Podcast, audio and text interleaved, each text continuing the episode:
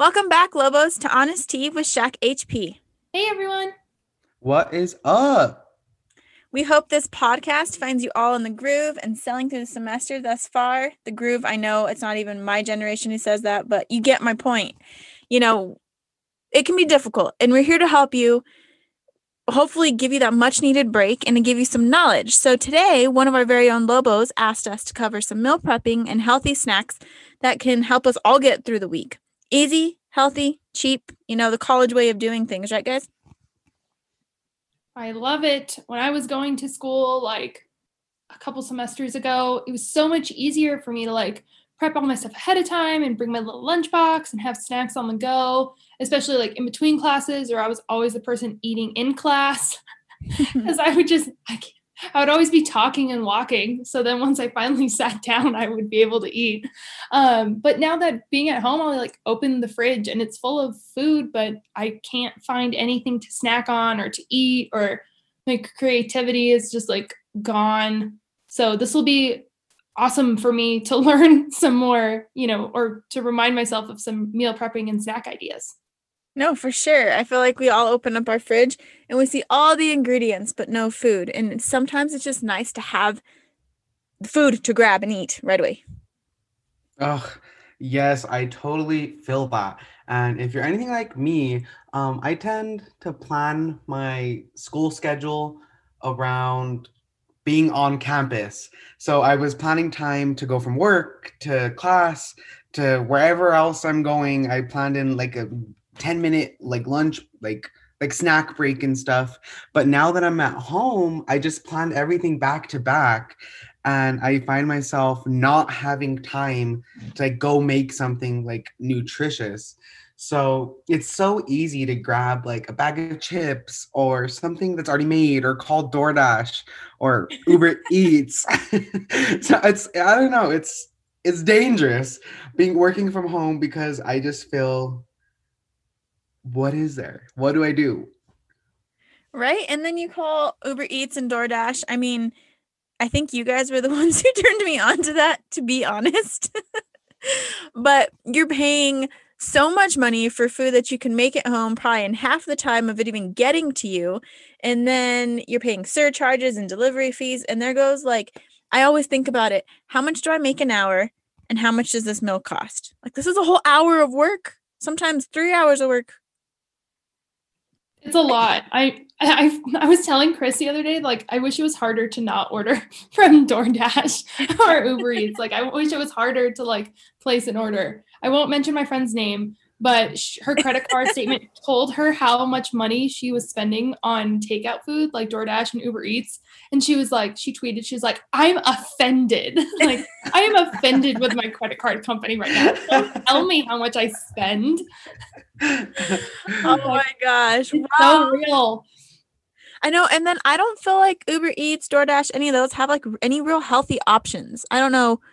Do you guys know of any healthy options? I know there's like South-Lane that has like local food places and they have healthier options, but I find myself lost for finding something healthy. Is it just me? I don't think it's just you. I feel like a lot of the food that's like quick and easy is mostly like fast food or takeout or our wonderful New Mexican food that's filled with like cheese and fat. No, Chick-fil-A has is the one that gets me. It's my comfort food. really? I love yeah, homo- Chick-fil-A market salads. Mm. Homophobia has never tasted so good.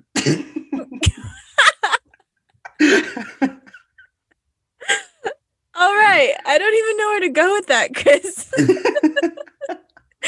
But okay. Um anyway, ensuring that, you know, that you have a healthy diet, one with no fuss, maybe one with no moral or ethic issues as well, is really important, not only to your physical health, but also your mental health. Lobos, it helps you stay organized as well as keeps you full all day and content. And, you know, we need we need things that are going to help us. I can't stop thinking of Chris's comment. I'm sorry, guys. put my thoughts together. Anyway, sorry about that. It's okay. Let's share, share some tips and tricks with our Lobos, guys, in which we researched. Chris, do you want to go first? Yes, uh, I guess. Just no, Tiff, you are so good at like keeping me on my toes and like making sure I have all these options and I know what to do. And I think that's something that's so great about SHAC Health Promotion is you have all this data right in front of you.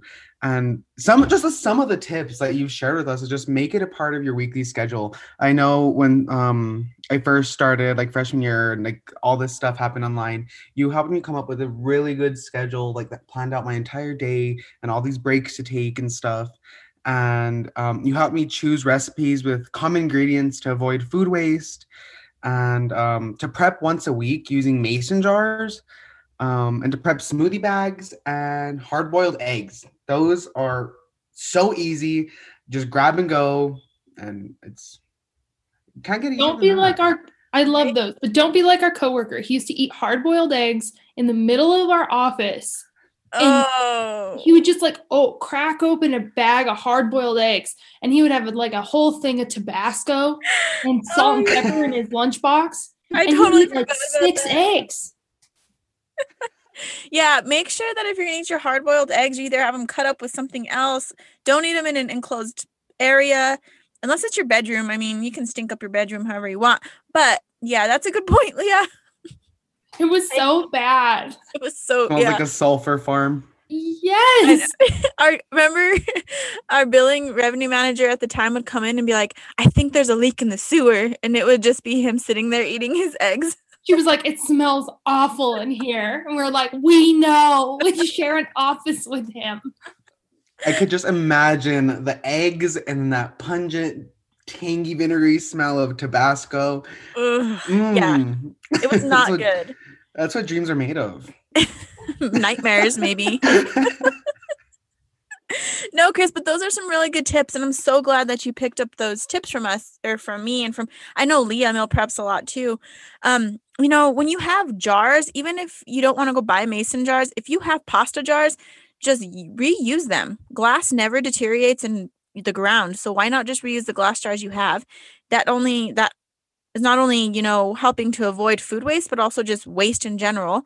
Um, prepping things like smoothie bags or prepping things like freezer bags. You just buy all the ingredients, cut it up, put them in some bags, and throw them in the freezer. So on those days that you don't feel like cooking, on those days that you don't have anything that you know you want to make for dinner, whatever the case, all you have to do is throw one of those into a slow cooker or into a pot or whatever the case, however you're going to make them, and it's so much easier. Um, using the mason jar and other jars, you can do so many different things. Leah, you are an avid jar reuser. So how do you reuse your jars? Oh yeah, I have like a jar collection. I think I've at, like even taken a few of Chris's jars because they're cuter. and I was like, Chris, like I really like your jar, and he's like, you can have it. Like I still use it. Um, mostly I get my jars from like marinara sauces, and you can just like soak off the label. But I like to use them at, for overnight oats. They're super easy. My sister doesn't like to meal prep at all, but she loves overnight oats. Um, this was like what Chris kind of talked about. And egg muffins, you can use your cupcake pan and like place some ingredients with some eggs and like mix it up like you're making scrambled eggs and then just put it in your muffin tins and bake them. And then you have like these little egg bites for the morning. Um, and then also meal prep like once a week. You don't want to do it all the time and it gets kind of annoying and tedious. So if you just pick one night or one day to do it and give yourself like 2 hours, your food is going to be set for the whole week. And I was a huge fan of Lunchables as a kid, like huge fan. I think my favorite was the little nacho one where it came with like the tiny little nacho chips. Oh, I don't remember those, but that sounds cute. Did you guys Uh, the like pizza, pizza one? ones. Yeah. Yes, yes. The pizza ones.